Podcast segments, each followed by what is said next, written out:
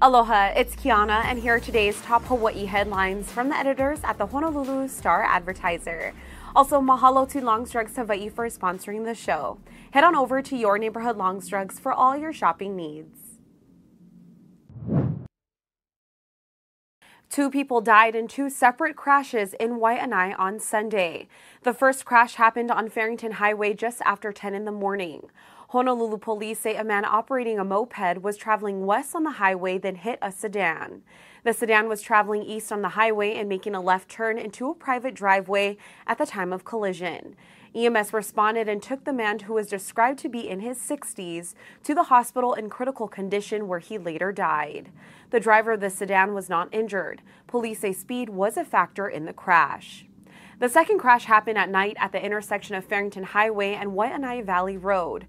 A 38 year old man driving a Mazda minivan was traveling north on Waianae Valley Road and continued against a red light and into the intersection, hitting the driver's side of a Toyota traveling east. Police say the driver of the Mazda was taken to a hospital where he died. Four of the passengers inside the minivan were taken to the hospital in good condition. The Toyota driver was in good condition as well. Police say it is unknown whether speed, alcohol, or drugs were contributing factors to the crash. The identities of the two men who died have not been released. The two separate crashes were 29th and 30th traffic related fatalities on Oahu. That's compared to 28 at the same time last year. Olivia Newton John, who was best known for her role as Sandy in the blockbuster film Grease, has died. She was 73.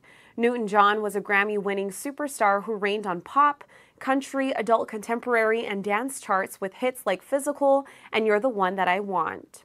Her husband, John Easterling, announced the news of her death at their Southern California ranch in social media posts this morning. Newton John was a longtime resident of Australia whose sales topped 100 million records. She had 14 top 10 singles just in the US and won four Grammys. She starred with John Travolta in Grease and with Gene Kelly in Xanadu. She had a few hits after Physical, but her career didn't take off because she was more likely to make headlines for her private life. In 1992, as she was preparing for a concert tour, her father died and she was diagnosed with breast cancer. Her marriage to actor Matt Lattanzi broke up in 1995. They had a daughter together, actor singer Chloe Lattanzi. Her years long relationship with cameraman Patrick McDermott ended mysteriously. In 2008, she married John Easterling, who was a founder of the Amazon Herb Company. Fans posted tributes on social media to mourn her death. Actor John Travolta said she made everyone's lives better. Actor Daniel Dae Kim called her a legend who will forever be his first crush. Visit staradvertiser.com to see more photos. Honolulu police arrested a man who allegedly flashed a gun in Waikiki on Sunday afternoon. Visitor industry sources say the incident happened just after 4 in the afternoon near the Burger King on Kalakaua Avenue. According to sources, the man was dressed in all black and appeared to be in his 20s or 30s and allegedly carried a handgun in his backpack, reportedly flashed the gun. That prompted a 911 call. They say police pursued and tackled the man.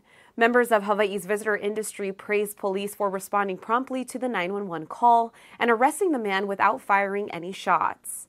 HPD says the incident was under investigation and declined to provide any more details.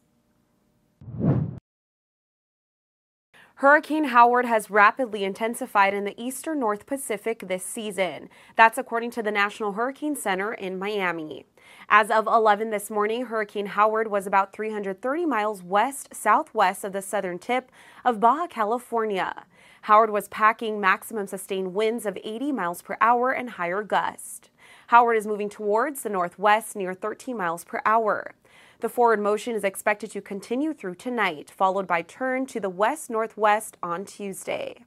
The hurricane is still far from the Hawaiian Islands, and forecasters say some additional intensification is possible through tonight, but weakening is anticipated to begin tomorrow. The National Weather Service in Honolulu expects moderate to locally breezy trade winds to continue into next weekend. For the latest update, visit staradvertiser.com. For more on these stories and all the latest headlines, subscribe to the Honolulu Star Advertiser. Visit Hawaii's top source for breaking news online at staradvertiser.com and download the Star Advertiser mobile app. Mahalo, have a great day, and we'll see you back here tomorrow.